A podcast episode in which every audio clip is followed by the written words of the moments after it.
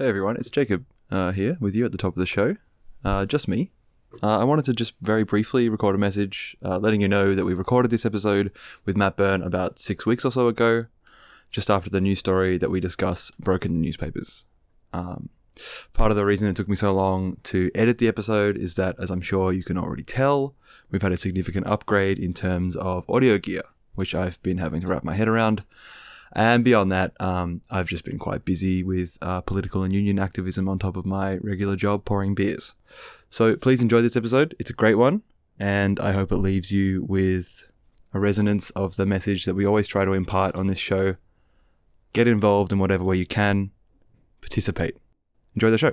And we're at a moment where sort of all all contradictions are heightened, right? byproduct of the crisis of contemporary capitalism we find ourselves in. This week in class politics, Classic fucking boomer. Old new left. maintaining the relations of neoliberalism. No!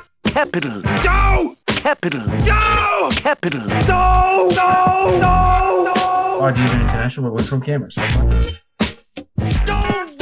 Okay. Three, two, one. You're listening to Dole Capital. Welcome to the show.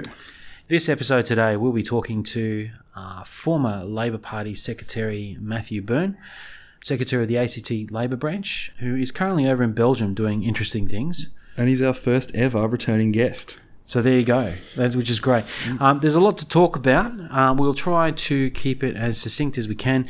Lots of interesting things. A topic that was very dear to our hearts, which is really fundamentally about party democracy and about one of the key points for us being socialists is radical democracy, having a say. Now, in the last two weeks, there has been spectacular news that has developed in Australia where a incredible sting run by we don't know who, but obviously maybe with some um, implicit support of people inside the uh, movers and shakers in the right of the Victorian Labor Party, uh, were involved in a you could only call it an incredible surveillance operation, which uh, through the nine uh, owned Age newspaper and 60 Minutes ran uh, an absolutely explosive. Is it- is Bloody it good only- sting. It's only a week now, isn't it? It's only been a week. When, Yeah. but when this comes out, it'll be, have been about two weeks. You liar. Why would you make up a lie like that? which is Yeah. which is pretty cool. In, tho- in those two weeks, what we've seen is uh, the gentleman implicated with what we call branch stacking in Australia, uh, a guy called Adam Sumarek. Uh, I did get it right, didn't I? Somyurek. Somyurek. Somyurek. Somyurek. Now, he's been implicated in um, very serious branch stacking. He's also been implicated in probably in activities that may be construed as being uh, illegal. Certainly against the party rules. Yeah, against the party rules. Potentially illegal, allegedly. Uh, but yes, I, I think in terms of things of um, you know signing things for people and those sort of stuff. So today we want to talk about Somyurek, but I think more broadly we want to we're going to talk about um, I guess a little bit of, of history of, of what's happened since. Now Somyurek has had to have been forced out of the, the, the Victorian Labor Party. Within 24 hours, we saw we've seen uh, two front benches in the Andrews-led government in Victoria resign. We've also seen um, in, incredible pressure on the Victorian Labor Party and uh, pressure being piled upon federal Labor in terms of what they know about what's going on. And there's a lot of people saying they don't know anything uh, about it. Apparently, it's all news to them. Incredible. We- oh, I'm, I'm amazed. And we actually are seeing already the fallout in New South Wales where a um, there was an MP recently set aside after an inquiry that a report that was handed down three months ago, implicating uh, branch stacking in New South Wales in Western Sydney. Uh, I've forgotten the name, Matt. You might remember, but it's already claiming scalps all over the place. It is a big story in Australia and, for the Australian left um, because it has implications for how things are going in the next couple of months, and if not in the next couple of years. Um, I'll stop there, Matt. Initial responses there, and maybe we'll get to history in a moment. Oh, well, you're right. It is ex- the events have been very extraordinary. Um, I don't think I've ever seen an operation quite like this uh, before, or even read about it uh, in in the history books of uh, a sting of this nature uh, to root out um, what appears to be a systematic, wide scale uh, branch stacking operation, um, where people have found a pot of money and gone out and paid for um, allegedly fraudulently uh, people's memberships in order to um, gain control of pre-selections um, and uh, votes on important uh, decision-making bodies in the Victorian Labor Party. So it's it's staggering. Um, you know, the Victorian ALP has been dealing with these kinds of things, both on the right and the left, for a very long time. But this, this, the scale of this operation is is is pretty amazing. Um, but I guess the thing to take heart out of it is that the is that the uh, the party, when it came to it, acted decisively and quickly. Um, and I think it's good that the, the branch is now under administration. Um, you know, we might have um, some views from uh, their time in office of both Bracks and Jenny Macklin, but I think we we can't um, we can't really question their integrity um, or their commitment to building a modern and, and, relevant Labor Party either. So maybe we, we could go into some of the um, specifics of what Somyurek was caught doing and uh, the particular ways in which it breaks Labor Party rules and potentially even uh, breaks um, Australian law. So um, the main part of the um, Age and 60 Minutes sting, uh, or the sort of the most, I suppose, telegenic part of it, was this um, footage of Somyurek um, taking about two grand out of an ATM at a sort of strip mall in suburban Melbourne, um, and then taking it and hand, putting it in a folder with. Uh, uh, a bunch of membership forms which had already been filled out and handing them over to um, who's a man who's been um, colourfully described as the bag man by the age, but who is the um, yeah he's a staffer, and I think crucially I think as well um, he's a he was a, he's a senior policy advisor to a, a, a minister in the Victorian government, which means that his job's taxpayer funded. Is that right? Yeah. Yeah. Um, so uh, the idea then is that uh, that guy, whose name's Nick McLennan, uh, takes those forms and that money off and submits them to um, uh, the sub branch secretary uh, to wherever those uh, members are being signed up, and they get signed up as if they're genuine members. Um, there are a couple of things about this process that go against the party rules, right? Well, um, the, it goes to the the branch office. They can deposit the branch party office. office. Yeah. Yeah. Okay. Yeah. Yeah. Yeah. Um, but they'll be signed up to a particular sub branch, right? And the, the idea is that uh, then that um, voting power can get used in pre-selections uh, and other sub branch um, procedures. Yeah. So they either get signed up to a branch or to the central, um, or to what they call the central pool of, of members. Um, which but, but because they're enrolled in an FEA or in a federal electorate, they they they have certain rights to exercise in in, in that electorate. Right. Yeah. So um, for one thing, um, in the party rules, you uh, must pay for your own. You have to independently pay for your own um, membership fees, which is a really important uh, anti-stacking measure.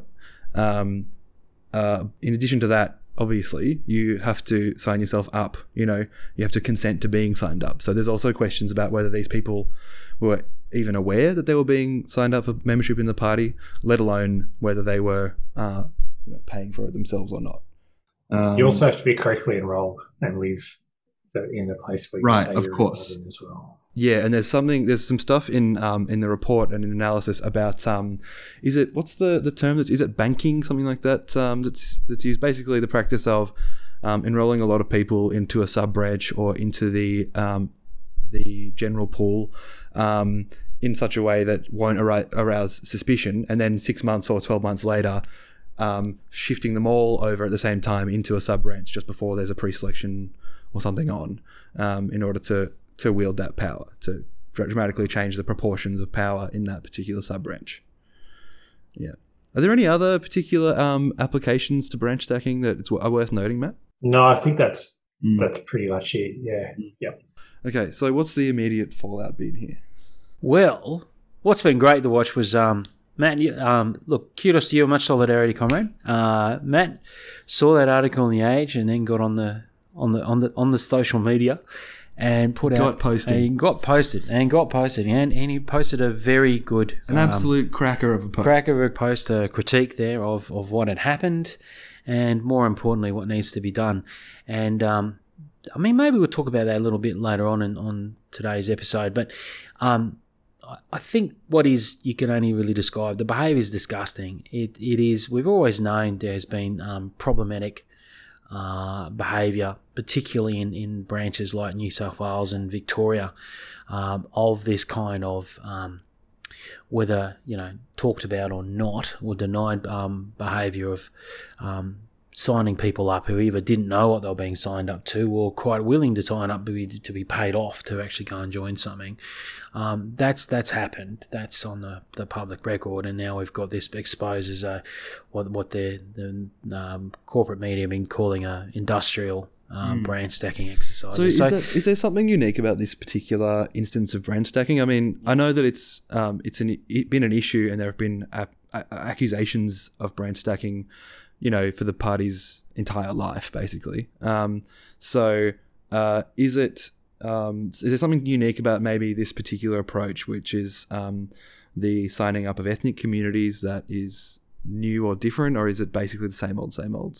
Not, not really. Not in terms of um, of going out and targeting um, specific communities um, and and doing it like that. No, but I think what is um, what is special about this is the size of it um, and how, and it's basically spread across the whole of Victoria or across across many um, federal electorates in in Victoria. You know, I think that's that's what's um, so uh, yeah special about this, uh, and also how brazen they were. Uh, like it's it's pretty clear that everyone could see it happening, uh, at least in some part in some way, shape, and form. Like it sounds like it was a pretty poorly kept secret that everyone knew this was happening, um, and that there are attempts from um, other uh, groupings in the party. Um, you can see that a certain another uh, left wing Victorian senator has also uh, had his name um, dragged through the papers recently for similar uh, activities. Um, but it's also well reported that they couldn't keep up uh, with the scale of um, uh, stacking um, that allegedly came out of the Somyurek group or the mods that they call themselves. Um, yeah, so it's, it's the size and scale of the operation that I think is the, um, the the standout point of that of this of this of this case. In historical context, though, Matt, uh, they, they have been picking up on the fact that the national intervention, which has happened, so the federal Labor Party, so the federal national, the national executive of the, the Labor Party, which is how often is that elected? It's every two years, or it's every No, it's a national conference, which is every three years, every three years it's elected, and it's which Adam Somyurek was on, by the way. yes, he, he was on. He's a sitting member for Victoria. That's right. Yeah, um, and to give listeners an, i- I- you know, an idea of the the significance of this, it, the our understanding is that this is the first time there's been uh, a a federal intervention into the Victorian branch since Gough Whitlam, um, and probably to the year. yeah to the years. Yes. It's the 50th anniversary Wow. of the uh, intervention into the Victoria branch. Yeah. Historians love periodization, so as a as a sort of would be historian, I can tell you that it's extremely pleasing that it's an exact Yes. half It opens a chapter and closes it. Love it. It closes the uh, the period. It's really good. Yeah, that's right. And and they are trying to make hay with this connection too. Actually, have you noticed? You've picked up on that, Matt? Have you things? You've, have you seen any the commentary? Uh, I know Grattan was mentioning it the other day in her um, take of problems for Labor and uh, and and others. Michelle Grattan is a journalist with the well, not really just a journalist, but She's like the doyen of This Australian former editor of the. Canberra Times. Yes. Right. There you One of go. those senior national reporters. Mm. yeah, yeah, yeah. But I've been seeing that um, both. I think that the the analogy is maybe a bit shaky, but definitely there's a point to be made that um, what's happened here in terms of um, factional politics and uh, the sort of lay of the land that it's occurred on, really that stage gets got set um, in the aftermath of the 1970 intervention. I think the intervention in 50 years ago is a, definitely a, like I think there's a different context and time, uh, a different set of politics going on. Um, there's still things that I'd kind of forgotten. Really, I remember reading about Whitlam and, and things like that when I was you know back when I did uni a long time ago as a earnest politics student. I was like, oh, he was on the right of Labor politics. Oh, that's interesting. And oh, they were involved in an intervention in Victoria. And so, funnily enough, Australian um, Labor politics, particularly contemporary Labor politics, has a wonderful habit of um, forgetting the, its history. Um, the intervention was around the Victorian branch seeking to defund um, private and schools and Catholic schools.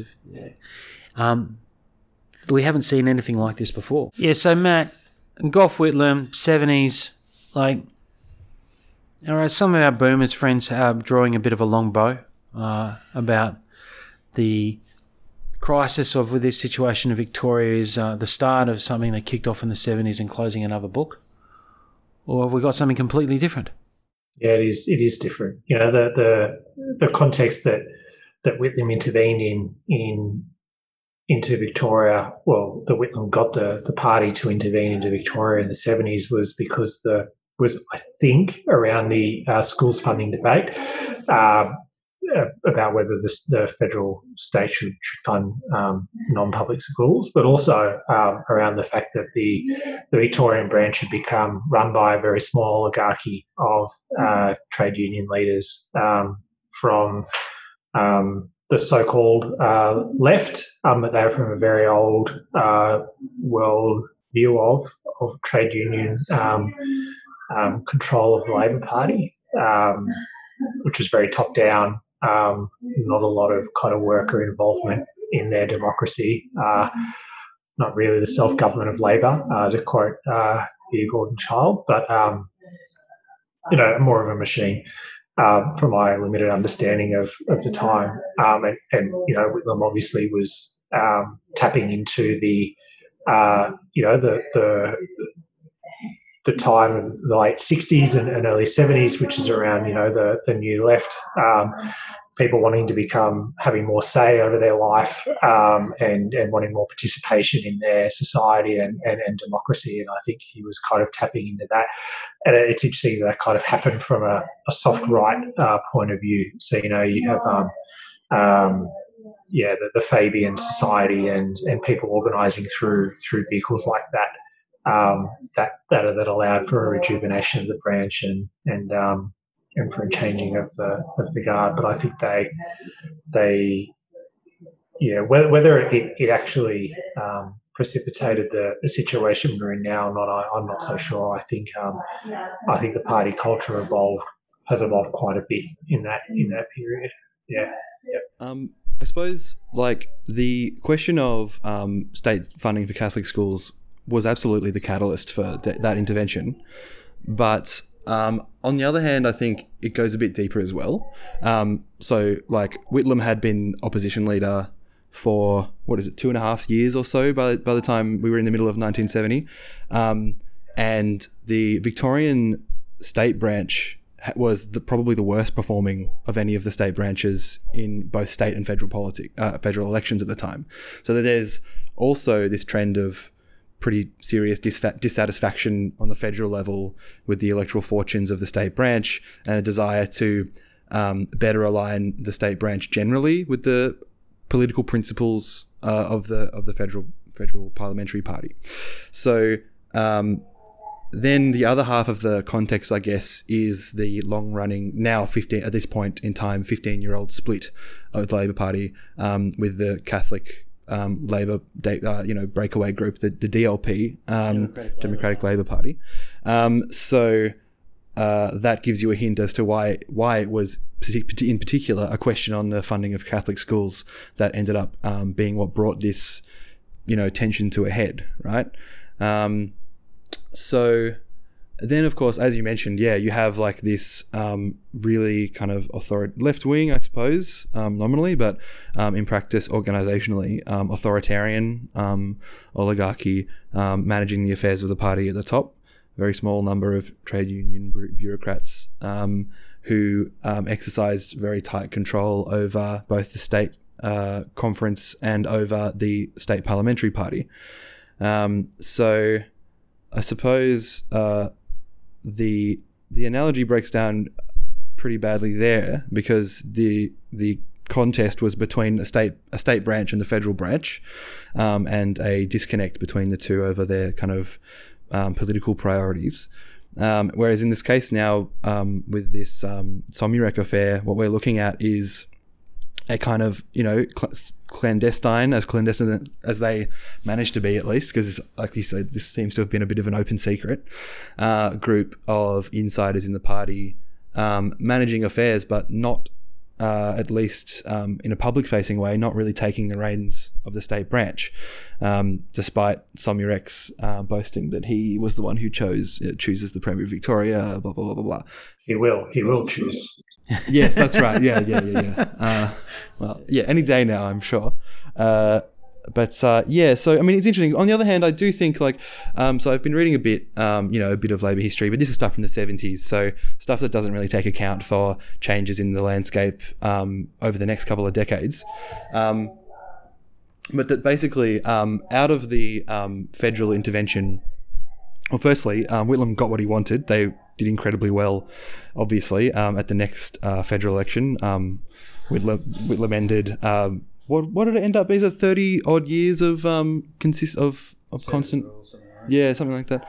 Um, yeah, so um, the Menzies era ended and, and Whitlam came in. Um, and it was definitely because, in part, because the Victorian branch in its reformed state was able to make a much better showing at that federal election. Um, but what it also did was um, it saw the creation of three new factions, which um, at the time in in the early 70s were starting started contesting and figuring out how to deal with this new constitution after this reform process had happened. Um, and so you had the socialist left faction, which remains a, a force in, in Victoria, Victorian federal politics. You had the um, uh, the Labor Unity or Centre faction, which is a smaller faction, um, which uh, it, there is one. I'm not sure what, about how much of continuity there is, but um, that that that is still a part of um, factional politics in Victoria. And then you had a right faction, which, um, as far as I can tell, is something of a misnomer, not necessarily committed to a kind of um, right wing Labourist politics, but rather defined as as the right faction or named so in opposition to the socialist left, um, but who. Uh, in general, I think were more committed to you know a pragmatist approach, uh, but um, drilling down into uh, principles uh, didn't have too much to, uh, as far as political principles go, didn't have too much to disagree with the socialist left on. It was more about questions of you know organizational practice, and I think also one of the key divides was over how they regarded the legacy of the the old left and the the, the, the former branch that had been dissolved. So you had um, generally, I think, a position on, in the socialist left that despite uh, an unfortunate tendency towards uh, yeah autocracy, um, on the whole, what the uh, what the previous branch was doing was okay, especially in terms of policy direction. Um, and then uh, as you've moved further into the other factions, you get yeah a more strident critique of the way that they were handling the party, the affairs of the state party. Um, yeah, so those factions then you know skip ahead to to sort of like the last um, maybe five ten years in Labor, Victorian Labor politics. You have um, the industrial left remaining now, um, kind of. Oh, sorry, the socialist left, I should say, remaining still con- and controlled by Kim Carr. Basically, what you've got now uh, in the the recent history is that the socialist left uh, had a breakaway group of a couple of unions, the CFMEU and the Rails, Trams and Buses Union. They uh, formed uh, sort of um, a group called the Industrial Left. Um, and so, in the recent history, what's happened is that industrial left grouping has um, ended up through a series of deals and factional Lining up with the- yeah, the right realignments, factions, yeah. lining up with this uh, centre faction called the Mods or the Moderates, which you mentioned before, Matt, um, which is Adam Somyurek's faction. So that's kind of the recent history that leads us up to current point with a big Well, it's the yeah, look, look, it's a, it's look, it's a cluster, isn't it, Matt? And but I think for people who out there who don't know, haven't experienced playing around with factions, um, is it are factions the problem? Um, the the liberal media, um, the smaller liberal media in Australia, or even the conservative media, would often love to to run a um, dress it up as a big straw man to you know have a crack at. I- Is it is it factionalism that's uh, that's an issue, Matt, or or what is it? I mean, is is it a complete absence of, of ideology? Is it the bankruptcy of how um, the structures have enabled small cliques of people to, to dominate? What what do, what do you think the issue actually is? Because if it's not the continuation of the issues from the 1970s, um, what do you think? Well, I actually think we need to go further back into history. Yeah. Um, Yep. You know, I think um, you know there's there's two two places I kind of went to when um, when you guys invited me on to to have a chat. Um, and the first is uh, Robert Michels' um, uh, study into to political parties.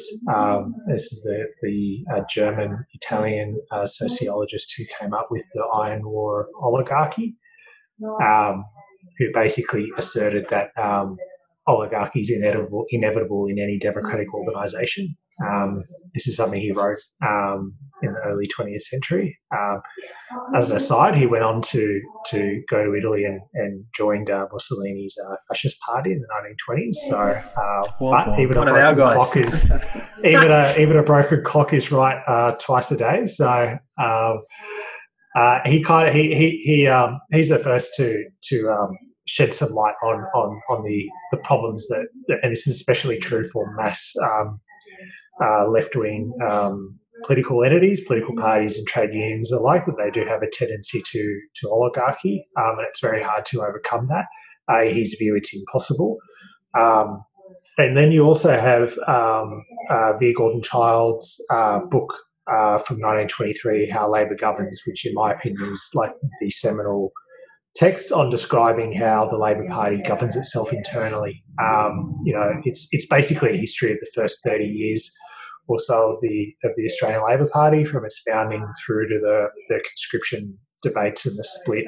Um, and but it's it's this really um, wonderfully insightful um, kind of uh, exploration of of of the, the the tensions between the parliamentary party um, from its inception um, and the control of the parliamentary party over, by the, the conference, by the, the membership and, and by the trade unions. Um, and it, it, he goes on to show that no matter what um, uh, tools and and and and and, and um, instruments the party comes up with to try and control and, and cajole the uh, the parliamentary wing, um, the PLP, through its its commitment to the parliament over the the party, um, and its its ability to um, yeah, its its resources its disposal um, through its gold pass for rail and its its salaries and staffing that kind of thing, um, and also the their ability to, to use blackmail by threatening uh, resignation on mass and splitting um, that they're able to actually exert uh, uh, control um, and pacify the, the, the parliamentary wing. Um, so they're, they're the places I go to uh, when I when I think about um, these problems because I think they're deeper than than your kind of um, politics um, intro to polls. Um, you know, op-ed writer in the Age or, or the Guardian's view of of, um, of how political parties work. I think there's actually some deep structural uh, issues that any democratic organisation face, and it's always a problem for the left because we represent a a class of people who who are not empowered in the system, who we want to give power to. For the, the Tories, it doesn't matter because they they they capture the state. They are effect, effectively the reflection of of in, entrenched power in society. So They're not grappling with it, are by- they? No, like for them being controlled by competing oligarchies or, Yeah. or whatever is is just how it operates, you know. Um, so that, that's what we that's what we need to to grapple with. Um, Mm. You know, so you look for inspiration in places like the UK Labor Party with the, the Labor New Left, uh, who came about in the 1960s and 70s, kind of the, the group around Tony Benn, and the Campaign for Labor Party Democracy, um, who who fought for democratisation of the party and the trade union movement um, to try and overcome that, and to try and um, and to you know to, to create a coalition between the, the, the, the constituency Labor parties and the unions to to find a way of, of, of controlling the the PLP so it actually would implement Labor Party policy. Um, but as we've seen, it's not that simple. something that I've been reading, uh, just one of these good. It's RFI Smith uh, had a good thing. This is way back from like '74, uh, writing about the um, the intervention where he and he has a really interesting um, and I think really useful little reflection on the pros and cons of a faction system and what they do for the party. Um, so give me one second. So just while you're doing that, like, so basically, on my view on, on factions is that um, you're always going to have competing groups who who are going to try and fight for control of any uh, democratic organisation. I think that's that's something we have to be um, um, conscious of and and and very much um, um not naive to. Um, but uh, to answer your question more succinctly, Ben, they are both um, a problem, but also something that that you don't that you can't avoid. You know, I think that um, your your your question about um, the culture and the and the ideology of these groups is is important. Um, you know, often the the factions factions are created um, as a result of of changes in the party, as you as you guys um, highlighted with the history of the Victorian Labor Party, but also the formation of, of, of, the federal parliamentary factions, the national right, the national left, um, actually came about in, in the in the 80s after the election of the Hawke government and the creation of the very first national faction, which was the centre left. So the, the centre left group, which is the group that Bob McMullen and Andrew Leigh and people like that, Alicia Payne are, are, are um, members of, um, that is the first national faction. And as a response to the, the creation of that group, you have the formation of the national right and the national left inside the Parliamentary Labor Party. So, um, and often these are the people who are the most anti-faction uh, people, but it was actually their the people who you know McMullen and Bill Hayden um, who got um, done over by Hawke and, and like who who helped create a um, the national factional system in which the Labor Party operates in today. Uh, sort of just read this out because I think it's um, so. Uh, yeah, so the dangers and dis- disadvantages of group divisions are well known. They include preoccupation with internal affairs to the extent of failing to identify external threats, conflicts structured around the personal antagonisms of group leaders, the denial of party positions to capable but unaligned members, the subordination of party supporters to uh, to deals worked out between group leaders, and the emphasis of differences rather than points held in common. However, the formation and persistence of separate groups, not, not necessarily the same groups, also has advantages. Groups provide or- orderly teams for gaining office and benefits, uh, moderate moderate tensions by providing members with a subgroup identity and a forum for letting out for letting off steam. Uh, structure conflict in a way enabling leaders to see more clearly the issues involved and avoid the problems of attempting to confine one set of allegiances supporters with uh, legitimately different interests. Uh, so I guess that's like that's his kind of um, assessment of the pros and cons of factionalism, and I guess um, as to the pros, like something that um, comes up a lot when when people are defending ALP kind of faction arrangements, is that it gives a chance for things to be hashed out and for consensus to be reached uh, in ways that don't, you know, create big public uh, divisions where they wouldn't, where they're not necessary. You know, like it's kind of, it's. I think that that's a good, it's a good argument. It's not necessarily an unhealthy thing for party democracy. That's right. It is in their idealized form, and I don't think this has ever really existed. But in their idealized form, what they are are the um, expressions of the different tendencies um, of who the Labor Party represents. Right, that's that's they're supposed to be that the reflection of those different um, tendencies. You know, whether it's um, socialists or um, moderate trade unionists or people from um, you know, you know a, a more rural regional perspective or people with different uh, views on on how the party should should engage in in the state and, and democracy. That's what it should be. Um, I don't know if it's ever really been that, um, but that's that's what it ought to be. And if, if that is the case, like if they're there to pass um, and to kind of overcome tensions that, that, that are raised through differences of, of opinion, through policy and, and method, then great. Um, but often the case that's not how it hmm. works at all. They're basically competing um, competing sets of oligarchies um, of varying kinds and makeups, but that's too often what, what we see. Um, very few of the, the state based factions are, are, are, ide- are ideologically well formed uh, and are pursuing a, an ideologically consistent or, or a policy platform um, of any note.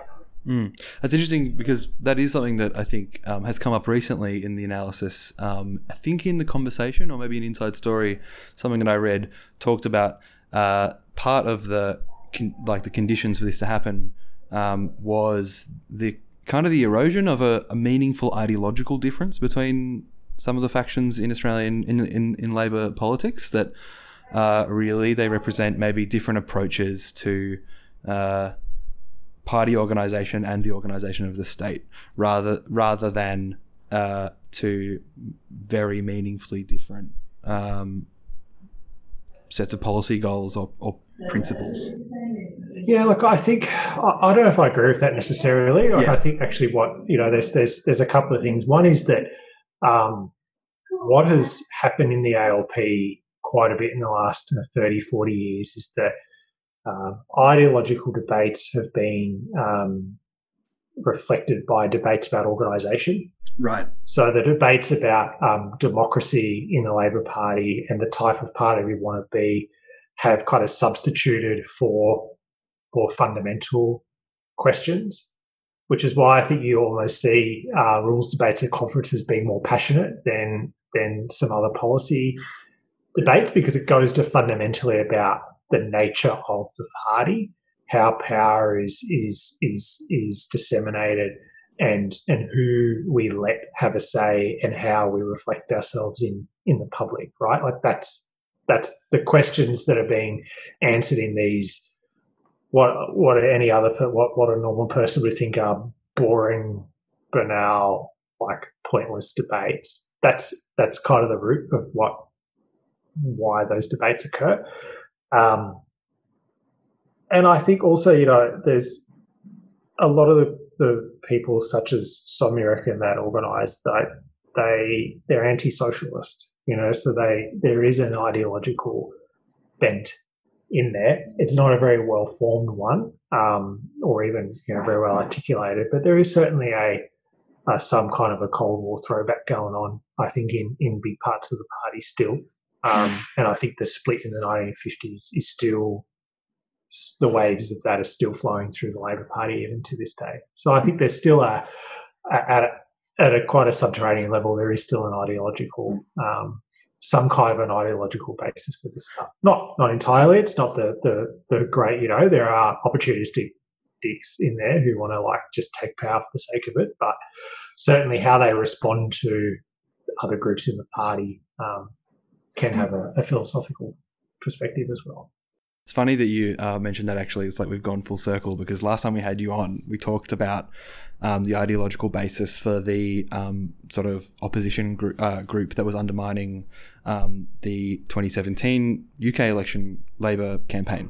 And um, we, we, we kind of ended up, I think, in a, in a sort of similar conclusion that there's there are reverberations happening from events in the 1990s, 19, obviously 1989, and then back further and further um, that color people's perceptions of each other um, and their perceptions of who who should get to speak and wield power in the party. Mm. Yeah, it's yeah, it's it's. It, the similarities of UK Labor are, are definitely stark um, there for us in Australia in terms of um, that residual uh, anti-democratic sort of outlook um, that have they've come. I mean, we talked about it last time we had Matt on, um, coming out of the Blairite period, but um, those people who were, I guess, the people who'd lived through the Cold War and then moved into the well, the Cold War's all over, and, and we're now all neoliberals now, isn't it all wonderful?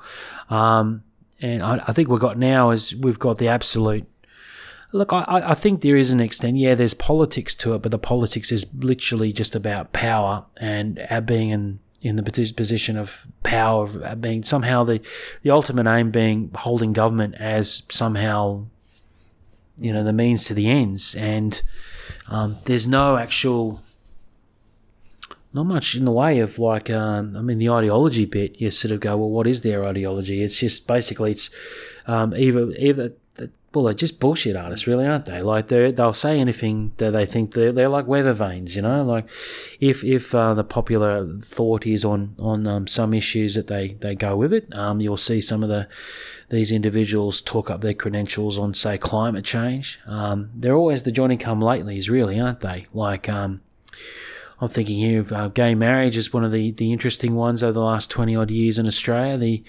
um, So many different people in the Labor Party had fought so hard against that, all of a sudden, you know, the erstwhile people up the front when it really didn't cost them anything to come out up the front, or whether it's um, uh, what we've seen with climate change. It's been uh, an interesting development there, but um, but at the same time, there's there's more traditional neoliberal economic sort of stuff going on there, but um, they're not really. Um, yeah, it's not not coherent. Other than the status quo is okay, but I can do it better than they can because I'm a unique snowflake. I don't know. I kind of think that's actually the. I think you've kind of hit on the the, the point there. I actually kind of didn't agree with with what you were saying for the most part there, but I think what you the last bit we say they end up just defending the status quo.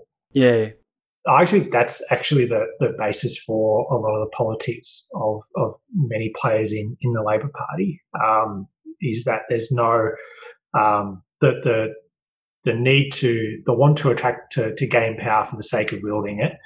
Um, and then once they get it, they basically just become defenders of the status quo. I think is is is is real. Um, I, I think that, um, and that because of that, they actually are reactionary um, to things like climate change, to things like um, liberation policies, like um, like gay marriage and, and things like that, um, that are led by social movements. It, it, actually it actually creates a, a reactionary. It's the first fly in Brussels.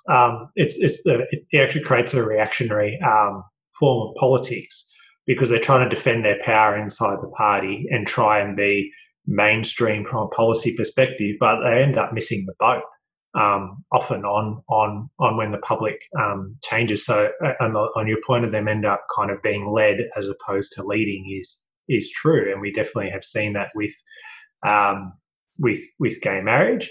Um, we're seeing a reaction at the moment on climate change. You know, there are some some uh, people in the in the Labor Party who um, who kind of want to keep their heads in the sand on it because they think that's how we're going to win elections um, in the future. Um, certain member for Hunter is the prime example of that. I did uh, kind of ironically name your last episode that you were on, Matt. I named it um, like none of that over here. I don't think something like that. So now I'm I'm christening. I'm I've got the lathe of heaven. Uh, so I won't do that again, so that we don't. I don't. I don't want to cause any more um, massive political disasters. Yeah, probably the what chickens. we don't have over here, though. What we don't have over here that mm. they have in the UK, though, is a is a well uh, constructed um, uh, or, or a, a, tendency in the party that has that has always fought for um, um, the the enfranchisement of uh, individual members of the party and the movement um, around a radical socialist uh, agenda.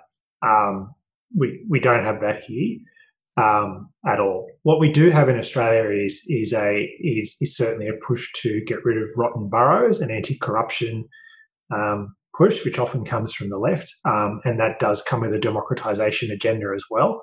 Um, you know that's that's kind of crucial to the New South Wales left perspective. Um, but it's not married with a, a more radical policy platform. It's usually married with a more kind of uh, uh, a more muscular social democratic uh, agenda because we don't have the kind of for reasons of scale and history. I think we don't have the kind of um, grades of difference in mm. in um, all the different tendencies within within our, our politics. I think that strand is very small in Australia um, what you what you know what you would call the soft left in the UK, the Tribuneite type people, and the the the the Bennite left. There is no like they're just the left in Australia. Inside the left, you have different tendencies. You know, there are obviously a great number of people inside the left in the Labor Party who are pretty soft uh, on policy, um, but support more votes for members. Um, and some you have uh, quite radical on policy but don't support enfranchisement at all. Um, mm. So it's that's sorry to, to kind of go on a bit of a tangent, but we, that's that's what we don't have in, in Australia.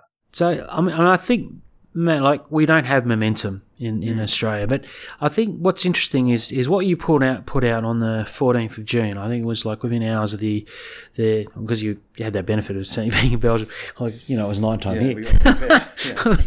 but um, when the news hit, our man in Brussels um, put out a great uh, great call to action for um, for members of the ALP um, to, to to sort of see these things stop. And I, I think I, I, just want to just go a couple of couple of key dot points that you you wrote on your Facebook post, which which got taken up by by some segments of the media, which is you know which is nice. I know you, you said you hadn't intended that to happen, but it but it did, and I think it's probably very fortunate it did. But the key points you said, it's um, I mean just look. Key points that you, you had uh, that it's time to overhaul the state and territory branches and introduce a national membership system and a national framework for democratic decision making. Uh, dot point two was it's time for strong anti-stacking measures such as payment by traceable means and introducing regular audits of membership records which are publicly disclosed. Uh, three, it's time for honest party members and individual members of affiliated unions to be empowered to pre-select candidates and help form party policy. And four, it's time for greater reporting of membership and financial information to members and affiliates. Now, I think those four things really sum up um, uh, a call to action, but they're fundamentally that that is what had been missing. Um, what we see, you know, ACT's got some good things, but you know, obviously we still we've fallen short on a, a few things there. It's arguable. Um, don't necessarily want to talk about on this this podcast, but um, interstate though it's pretty clear. We've, we've you know had a lot of fun making fun of our, our dear New South Wales comrades who are incapable of putting up a meeting note uh, sort of letting people know where their local sub branch is in their town. And I mean good luck to the, um, the former Mayor, Mayor of Bega who has been um, uh, graciously handed pre-selection. Um, they had to get a membership sorted out beforehand to run in a by-election in the seat of Monaro. Now, I'm not saying she's probably quite a good candidate. The irony of the National Executive pre-selecting someone who's not a party member, but uh, overriding the rights of a party member from our understanding in a pre-selection in the ACT two years ago is not lost on me, comrades. Yes, no. yes, no, and and that is like uh, these are some of these these just gaping huge hypocrisies uh, that currently exist in the um, in federal labour and in, in, the various state branches. Um, you know, they, they do need to be fixed. Um, I guess the question is, Matt, like, is it a matter of, of people like us uh, trying to cohere and and organise you know, existing factions around a, a campaign and and um, uh, a campaign group, so to speak, to call for concrete, you know, like here's a here's a bunch, here's a four point plan, and and off we go, or and or do we to look at what happens with momentum in the UK and um, their current debate, which is at the moment, which is they're having elections at the moment. Um, it's a huge organisation where they're opening literally a discussion not just about how they make Labor more open and democratic, but also basically being a, a, socialist, an openly socialist group in the British Labor Party. Do we need to have a an openly socialist, um, democratic socialist um, group in the ALP? Is it possible to do that? Well, I think there's there's, there's a few things there. One one is momentum is a response is is able to, to occur out of a mass um, membership organisation. Um, uh, momentum um, momentum's growth and success um, rode off the back of the Corbyn wave um, not just of his his success in the election, but also the, the huge number of people who joined the party um, meant that there was a base of members in which to ferment and tap into and build an organisation out of. We don't have that here. Like our, our membership at best would be fifty thousand people, I think nationally. Um, between 50 and 60,000 people, I think, being generous. Someone said it was 30,000 in the Canberra Times. I don't know where they got that number from, but that's just wrong. Um, um, but minus about ten thousand Somyurek signups, maybe. Uh, well, we'll see. I don't think it's that many. We'll, we'll see. We'll see. Um, um, maybe forty-five thousand. Uh, so I don't. I don't know if the grounds there really for for building an institution inside the Labor Party quite to the extent of of momentum. Um, but I do think there's certainly grounds for a campaign. What what we need to do is is, is build a coalition of of members who who want who want to fund like who want to fix the organisational problems of the party with trade union uh, as well. Like it, no, no, nothing can occur, no reform can occur in the Labor Party without trade union support. It's impossible unless it comes from the top. And then if it comes from the top, it has to be um, negotiated and passed through the pre-existing power structures in the party, right? So if, if you're going to go for change from the bottom up, you have to create a, you have to form some kind of alliance between uh, members from a broad range of perspectives. So that would have to include unaligned um, and more like anti-faction uh, people, uh, the left, those who are supportive of a dem- democratic and an empowered Labor Party, and unions who can uh, who can apply pressure to parliamentarians who they have uh, um, affiliations with. I think that's that's certainly what's required. Um, that's basically how Labor Party democracy works in terms of policy debates in a national conference, um, the way that, that that successful changes to the national platform are, are made is, is through campaigns um, usually started by rank and file members of the party, almost always from people close to the left, if not in the left, and who, who form a national campaign infrastructure um, and alliances across branches and, and, and trade unions um, to be able to, to, to, to build a, a, um, a coalition of delegates at national conference. I think that's your best bet. Rule changes, though, are, are like getting a change to the national platform is very hard getting a change to the rules of the Labor Party is even harder because the rules debate is at the on the the last session on the third day of conference. Uh, it's very easy for that to blow up um, and for uh, bureaucratic shenanigans to be played to uh, undermine and and um, and even stop the the debate from happening. So um, I think is any, any, campaign to um, change the rules Labor Party fundamentally need a majority of uh, delegates to conference. So campaigns for the election of delegates to national conference is going to be pretty crucial. There is supposed to be a national conference at the end of this year in Canberra. I, I, I have no idea where that's at with COVID and um, and the like, but um, at some point, if that is actually going to happen, they need to have elections for national conference delegates. And it's going to be a pretty small window. I don't even know how they're going to have a national policy forum process between now and it's, it's nearly the end of June. And if they're going to have a, a conference in November or December next, uh, this year, then um, you know there's not a lot of time. If if that were to happen, I mean, the Victorian branch has been you know effectively dissolved. Um, so genuine question. Uh, how how does one, as a as a member of the Victorian branch of the ALP, like how is in the event that a conference goes ahead, how, how does like one's participation in that event how is it affected? Yeah, well, I think I think members of Victoria need to ask that question. Mm. Mm. Mm.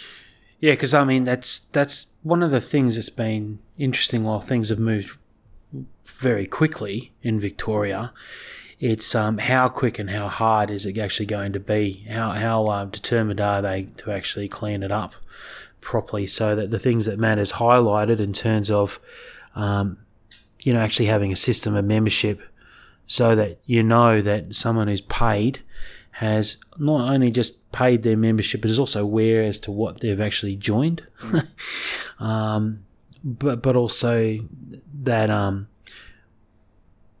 you know, we, we know where they live. We, you know, that's that's pretty pretty clear stuff. Like, um, we we had that experience in Labor a couple of years ago under your leadership, Matt, when we were trying to bring in uh, a monthly deduction fee, and the kind of opposition we had uh, against that was was quite incredible. But by having a monthly deduction fee, it's possible to go, okay, it's this person who's paying, and, and also you can match up. Are they on the electoral roll to you know the address that they're provided for? Uh, on their form. Like it's those sort of things, but it is quite you know it's I don't know it's gobsmacking that some of those basic things don't necessarily exist in some branches. Is, is, that right? Well, there's two things, right? So there's there's there are the the reforms you can do to clean up your branch or to make your processes better. No process is is is infallible. You know, like it, it, a very if if you were if you had enough time and money, you could probably break any any system. To be brutally honest. Um, it's just you need to create disincentives to make it really hard for people to do that. Um, so there's the the actual reforms, like as as, as you said, Ben, introducing small um, regular payments for membership killing ca- cash as a form of, of payment. So it has to go through a, a traceable means, such as a, a credit card that belongs to the household of the of the member. You know, so it's a parent or or or, or a partner can can you know, pay. Um, and also things like having tripwires for um, membership of um, of, a, of a local branch. Um, you know, the anti-stack rule, the eight, eight per month, or it's, it's different in some states.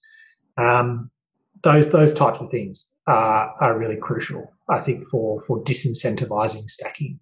Um, and we certainly saw um, in the ACT uh, previous to bringing in those reforms, um, people would walk in with handfuls of, of, of not not many, 10, 10 or so forms of, of, of paper membership forms that were signed with the money taped to the form. You have no idea where they're from.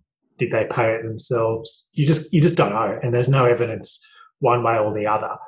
But it's it just is dodgy when some dude walks up with you know eight to ten, you know, or walked around their street or whatever, and just you know signed up people. Um, it just feels wrong, Mm. um, and that that that clean that up. The second Yeah. point, though, is that the party office needs it. The administration and governance of the party needs a culture where they take those things seriously, and are the people in the party office administering the membership system, and and actually like does their job. And the Yeah. problem is, is we have in many places are either officials who are elected because of a subfactional relationship, or who you know employ staff from that you know from those groupings who like don't look into that stuff or don't care about that stuff or actually there to perpetuate the problematic system that's already there you know like uh, the the the recently the UK departed Labor secretary well the recently departed Yeah. um, um, New South Wales General Secretary uh, Yeah. started her her career in the membership as the membership officer in the New South Wales branch right? Like yeah. Yeah, yeah. So, oh, you, you were going to say something before, Ben. Oh yeah, no. Matt was reminding me of a, a weird experience I had some years ago, and I probably won't give too much context to it, but I do remember that we did actually act uh, have to act rather quickly to um, provide a, an educational opportunity for a community that all of a sudden a whole bunch of them wanted to join the Labor Party, and they're particularly keen on one candidate. Um, but I mean, I remember at the time it was handled very well in the sense it was um, sure you can do that, but we were going to have a special meeting, and a meeting was organised at a hall, and people were invited, and they were given assurances that a whole lot of people were more than welcome. And the speakers were, I mean, I was one of them, but um, but to be there to talk to like it was basically an educational thing about okay, this is you know this, this is what the Labor Party is, this is what it involves, and this is what being a member of the trade union movement is, and this is what it involved, and and that went really well because it meant that you know making it very clear about the seriousness that we took those organisations that were a part um, to people in the community who may not have necessarily known what it was that they were being, you know, encouraged to join and sign up to. And, you know, on the whole, it was probably you it was a positive thing. But you compare that, you know, like I think, you know, we also thank, thankfully had processes in place to ensure that you know like people couldn't get away with just going and paying someone's membership fee, which is the sort of the ridiculous stuff we've had seen down in Victoria. But that was an example of like you know okay, if all of a sudden if you got a party officer goes this isn't right, we've got a whole bunch of forms coming in from a particular, it looks like a particular group of people. You know, go and nip it in the bud and, and sort it out, like to make it clear what what exactly is going on. To also just check that it's not. Um, I guess nefarious would be the term. I'm not going to lie. I thought you were going to say you had that meeting and then like one guy turned up and he. No, no, no. like he was the one that signed all There those was a whole bunch. There was a Yeah, whole okay. bunch. Myself and a, and a former um, Yeah. Former co- No, that's colleague, we had to you know literally give Mm. ALP 101 slash you know trade union 101 Mm. to some people from a uh, you know from a, um, a, a local non-English speaking background community. I'm not going to go in any more than that, Mm. but that was It that was culture. weird. It- yeah, it was weird, but it was it was very good that that happened. Um, because otherwise they they would have been um, if we didn't have the mechanism we had and we didn't have a party officer that said hey let's let's look into this and let's actually deal this as, as education as opposed to oh we'll just take the money and not pay any any attention um, you know it's going what the, the what the Somniacs were doing. And It's the difference between having cultural norms that are that are about bringing people into the party um, as an enfranchising process, as opposed to an exploitative process.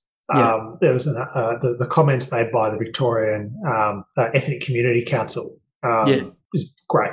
You know, I think that's those that the article is, is is is around. You can find it pretty easily. But the comments made made by the, the chair of that, um, who's also a former um, Labor um, minister for multicultural affairs. Um, but the, those comments about people come from different perspectives and backgrounds and experiences with political decision making. They should be empowered and, and, and, and engaged in, in getting involved in the political process.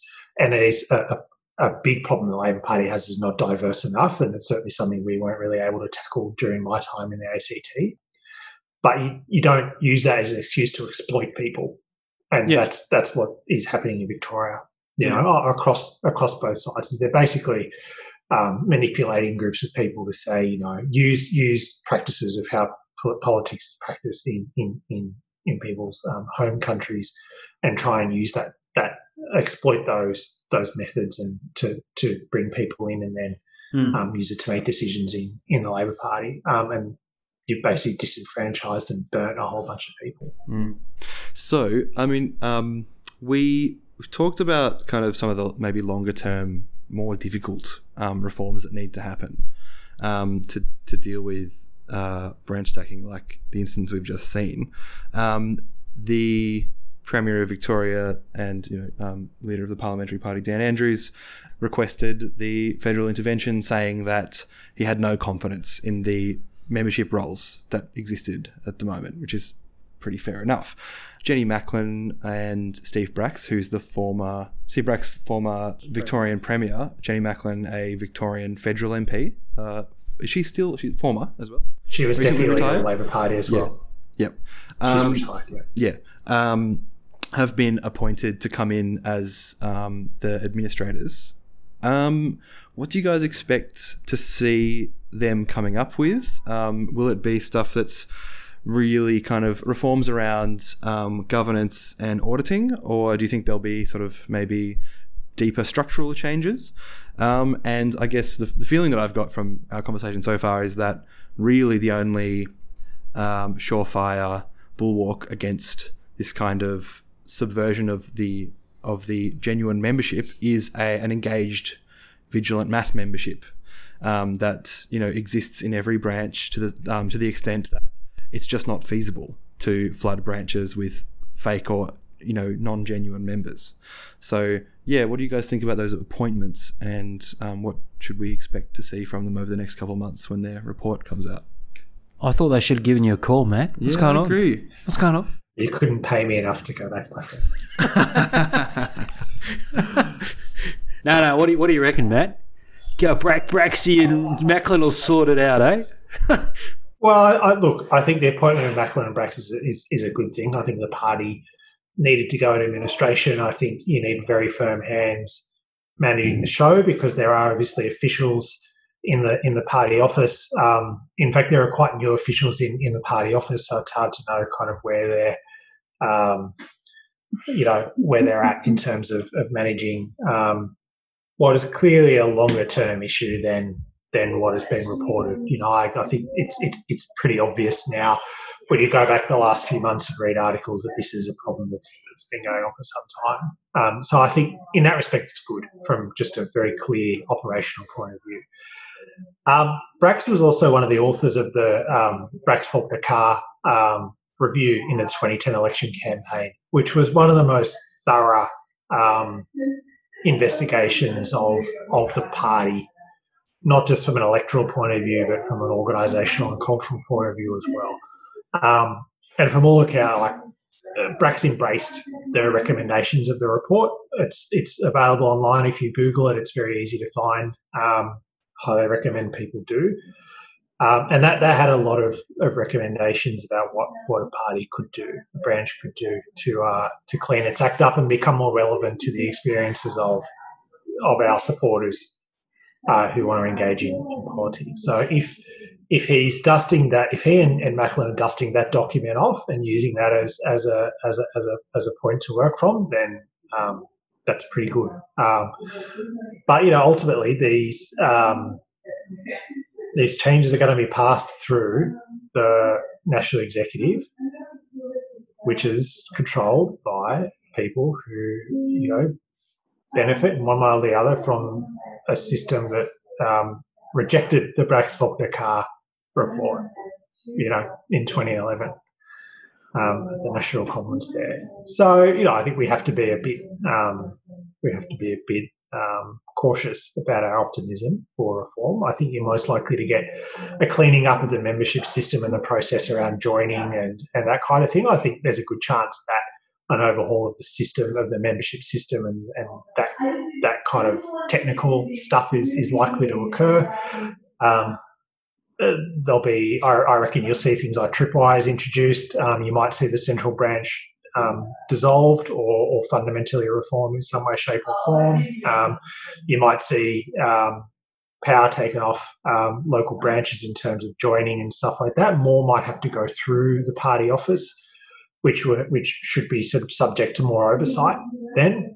Um, and then should be there should be more reporting as, as a result of that. I think that's where you're more likely to see reform.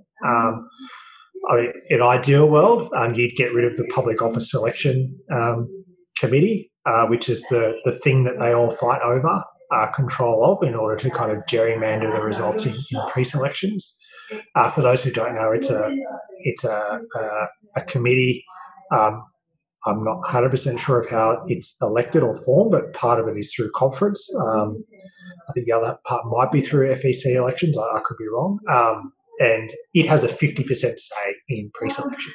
Um, so rank file members get a say in their electorate, and then this comes over the top. So if you if you if you can wheel and deal um, an, 80% majority on that, and then you have 20% of pre-selectors, you win basically. So um, that's that's how it works. That's how the show is is, is gerrymandering in Victoria, um, as opposed to other states where where it's it, that don't have 100% uh, rank and file vote. It, its conference gets the, the the other portion of the say. I could be wrong with that. That might be a system in Victoria that came out of the um, 1970 intervention, or maybe that was adapted after, sort of through that. I'm not aware of its history. Yeah, yeah. I'm not sure. Mm. I'm not sure. I don't know either. Mm. I, I, knew they had something like that. I knew it wasn't a straight member member vote. Well, I argue more more of a, a professionalisation, mm. yep.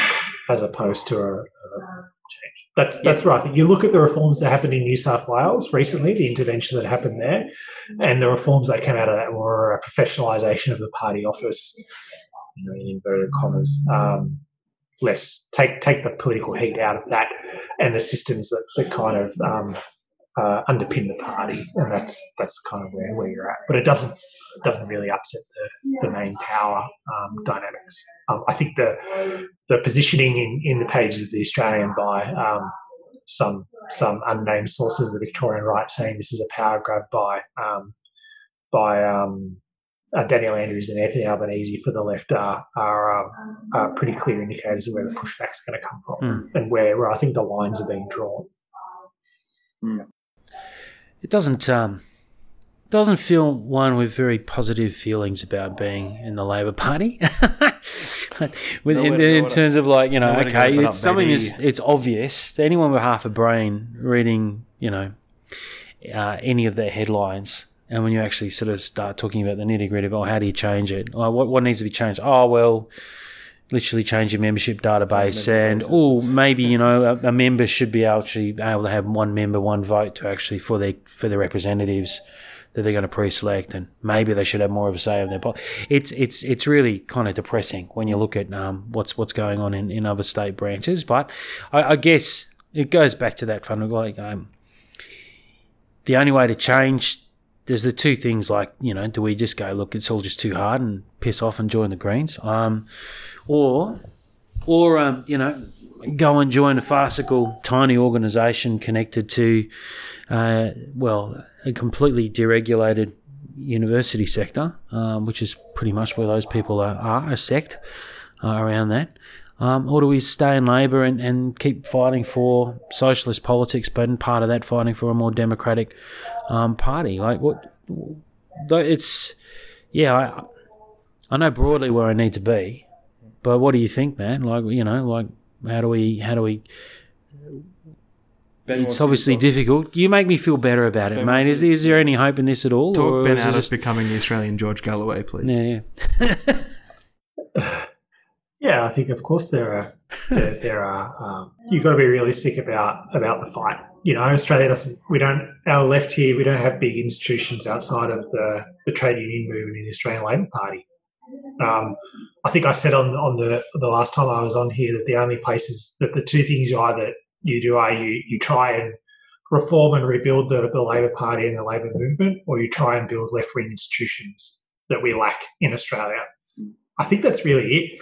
I think like going into competing um, political parties is um, and trying to grow them is is um, is a waste of energy, in my opinion. Um, and I think that you know, as as tempting as it is for for for folks, you sh- like the history of, of, of politics in Australia is littered with the remains and remnants of of, of attempts to to to upend and replace the Labor Party. Um, the, the biggest one that, that ever um, existed outside the Labor Party was the Communist Party, which was not very effective electoral vehicle, but was very effective at, at, at, contesting the trade union movement and, and building social movements, even though it only ever reached a membership of about 20,000 people. Um, and that was in the height of political participation in Australia as well. You know, the, the kind of post-war, you know, period. Um, you know, that's that's twenty thousand men. You know, that's that's that's it. Um, so I, I'm really reticent to um, to suggest people go down that path, not just because I'm in the ALP, but because if you're not informed by history, then I think um, you're bound to repeat its mistakes. Um, but I think reasons to to stay and fight are well, there is success. You know, we have had successes. The ACT is an example. Queensland um, is an example. They have now implemented the most rigorous um, political um, uh, donation laws uh, in in Australia. That will have an effect. That will have an effect on on the culture of the party. It will have an effect on on, on the LNP for sure as well, but it will definitely have an effect on the culture in the Labor Party. Um, it will, you know, I think those types of things are, wins. Um, where I think we need to be more um, engaged is is actually engaging the trade union movement. I think on this stuff, you know, they they do see them they they you know rightly to to, to most extent see themselves as the owners uh, of the of the proprietors of, of the party but you don't see any of their voices in in this debate in Victoria, apart from um, the CFMU looking to take uh, the party to court over the actions. And I mean, the the recent history of the relationship between the Victorian CFMU and the Labor Party are quite well known. Of you all know the the undercurrents involved there.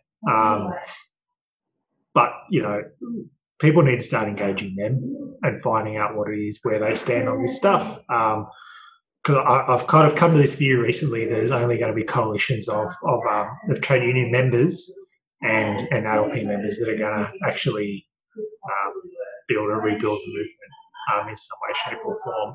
I, I um, you know, for, for all the, the critiques that exist out there of, of trade union officials, one thing they are they they can be is, is responsive to an agitated membership, especially if you target the right members. So I kind of think there's that's where people need to go. Um, I'd be interested to know what, you guys think of that, but I, I kind of think that um, you can't clean the game up unless you have more participation from from more people um, who are honest um, um, members. I think you need to overcome oligarchy, um, and I think we need basically we need to find a way of, of, of getting union members to have a voice or a say in, in, in the party in some way, shape, or form. And I alluded to that in my in my Facebook post uh, the other week because I think we need to. The, the reviews that have come out recently suggest that we're not in touch, uh, apparently, with our, our traditional working class base. The only institution we have really to um, to tap into that, that group of people are the unions, and you know the only maybe having a, a more deliberative or engaging um, trade union members in deliberations around party policy things like that could be a, a, a useful way forward, um, and could actually show the um, the powers that be that this is you know they need to move. I'm not sure about a way of, of how you how you would build a pre-selection model um, because I think you need you need people to have a, a decent reason to, to, to actually pay the membership fee and join the party. Um, and you need to actually cultivate and, and, and, nurture an activist base inside the party as well. Um, so maybe deliberation around um, certain aspects of the formation of party policy that could be a way forward. Well, in recent history, democratizing pre-selections has shown good signs of its, you know, for its ability to encourage people to join uh, the party. I think it is it 2010 um, when there was a the more recent changes to how pre-selections worked and, and enfranchisement of members in the is it in the Rudd reforms? I think that uh, I think led to supposedly uh, for three and a half thousand additional uh, members joining something like that after. Uh, it was the election of the leader. Yeah, yeah. Yeah, Sorry, that's right. Yeah, yeah. yeah thanks. Yeah. Um, yeah. So well, well, I mean, so people like that, and um, it's a way to get people to join a party. Of course, there's like the shining example of the um, like the Corbyn. Uh, the p- people flocking to the party um, after the Corbyn changes as well um, in the UK. Yep. Well, actually, changes brought in by Ed Miliband to uh, That's right, that's right. uh, to to knock off the uh, the union and the left. but anyway, Yeah, well, they just under they, They they misread it. yeah. but uh, what do you guys think of, of what I've what I've Yeah, suggested? look, I, I think I think being really clear uh, with unions that when we're talking about unions, being really clear about who in unions we're talking to, because I, I think there's a there's a there's a gulf between um, what is an amorphous membership. We don't know necessarily. A membership's got all sorts of different views, as opposed to the uh, elected leaders of of uh, trade unions. Um, yeah, I'm, I'm extremely cynical about of um, letting, particularly a lot of them, the ones that I've known, uh, letting them anywhere near um, having much more to, to say about policy and direction. I, I've, I've, they've gotten more and more conservative and well and truly all about the status quo. But, however, I do take Matt's point. If you actually want to go and change the rules and have a more democratic party, at some point you need to build momentum to um, you know, whether it's a four point, you know, rule change that you want to go and bring out, bring about, or something you want to campaign about. At some point, you actually have to um, convince um, some of those barely accountable and barely democratically elected people that it's in their interest to actually participate. And I guess that's where we agree. If, if um, the way to apply pressure on a, on a union official is by uh, there being uh, enough people that they think in their membership that think it's a, an issue that they always deal with. They're always constantly looking over their shoulder because they regard everyone as a threat, uh, particularly their membership. So when we say unions, we're talking about workers uh, working collectively in their collective interests. We're, Yeah. we're ambivalent about um, particular, you know, um, union leaderships or bureaucrats. Yeah, I mean, uh, particularly the ones who find themselves all of a sudden because they've hung around an office and um, gone from doing administrative positions to somehow all of a sudden miraculously being the boss. So in part, the project is not just one that has to happen within the Labor Party, right? It also has to happen within all of our own unions, the ones that we're members of and participate in. Yeah. Um, that we have to always work to see uh, better mass union membership participation in the union's activities within the Labor Party, how it relates to the Labor Party, and how it represents them, because that's what every union is actually doing when it's you know um, trading favors and um, making deals in back rooms is really they're not wielding their own power the people doing that they're wielding the power of the members of their unions um, often without their knowledge or consent So mem- mass membership, transparency, and accountability. Though those are the three things, and and I, I think we talked about this last time we chatted, Matt. Like the the key thing why why the Labor pro- project is probably um, one that um, socialists should be in is the fact that Labor ends up is has the potential of forming government, which no other party has got that, that opportunity. I know we talked about, you know, power, and it's, you know, that's not the means.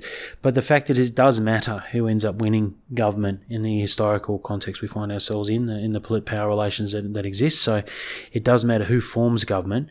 And that there is, given the crisis of, um, I guess, participation and, and the, the 21st century throwing up its disruption to how people used to previously be engaged in politics, the decline of, of parties and the more um, uh, bureaucratic and oligarchic of them, there is perversely enough. Um, there is openings there for people to actually um, change that and turn it around and become involved. So let's not forget that under Tony Blair, the UK Labor was going to go off a cliff uh, and almost ceased to cease to exist as a as a result of Cliff and Brown, and they were forced to make pretty um, radical democratic reforms, which saw their you know stabilise their membership. But but now the UK UK Labor is the biggest.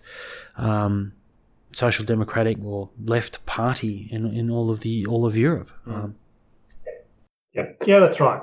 That's right. I think I think you're right. But I think mass mass membership, transparency, and accountability are, are key to overcoming these challenges. I think we do. We need to be out there engaging, um, as Jacob said, working people in their you know in their unions, and that's that's how we're going to bring about change in in in the the relationship. I think between the um, the, the movement and, and, and the party. Um, I think that it's it's worth thinking about. Um, you know the point you raised as well, Ben, about the thing is that this parties have ossified as as organisations into how they're related to people, and you guys will have heard me go on about this stuff. Um, you know, when I was secretary, is um, the way people communicate and engage has changed, um, and, and, parties haven't kept up with that. Um, and only now trade unions are changing as well. Um, you know, certain unions uh, are adopting more online and offline ways of communicating and, and organising working people, but the party hasn't.